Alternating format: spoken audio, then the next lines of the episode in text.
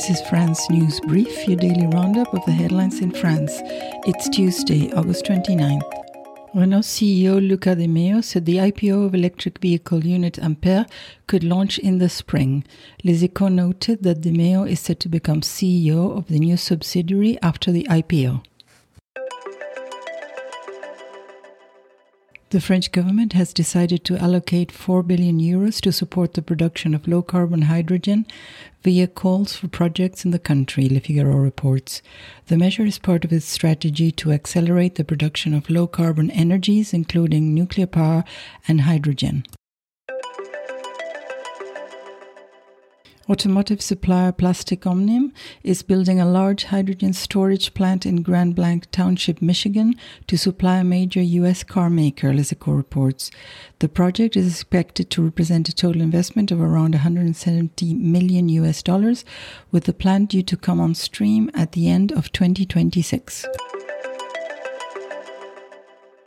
Air Traffic Controllers Union in France issued a notice of strike for September 15th, France Info reports.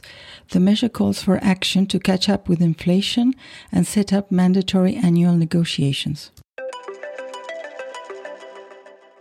Tourism Minister Olivia Grégoire said that overall the tourist season in France is excellent, on a par with last year, which was a record year.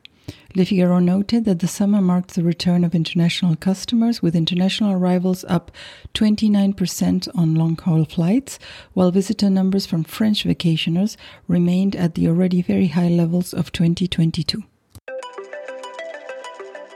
Residents and visitors in Aurillac in southern France rallied to support a woman who faces prosecution for exhibitionism after walking through its streets topless, Le Monde reports.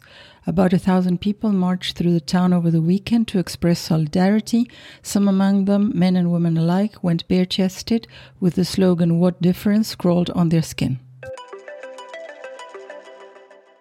Archaeologists working a vast Neolithic site in northeast France have uncovered traces of a permanent settlement they say is the last piece of the puzzle in research that began 150 years ago, RFI reports. The discovery provides a milestone in the understanding of the economic, societal, and territorial organization of the Neolithic. Thank you for listening to France News Brief, your daily source of the headlines in France. Stay informed.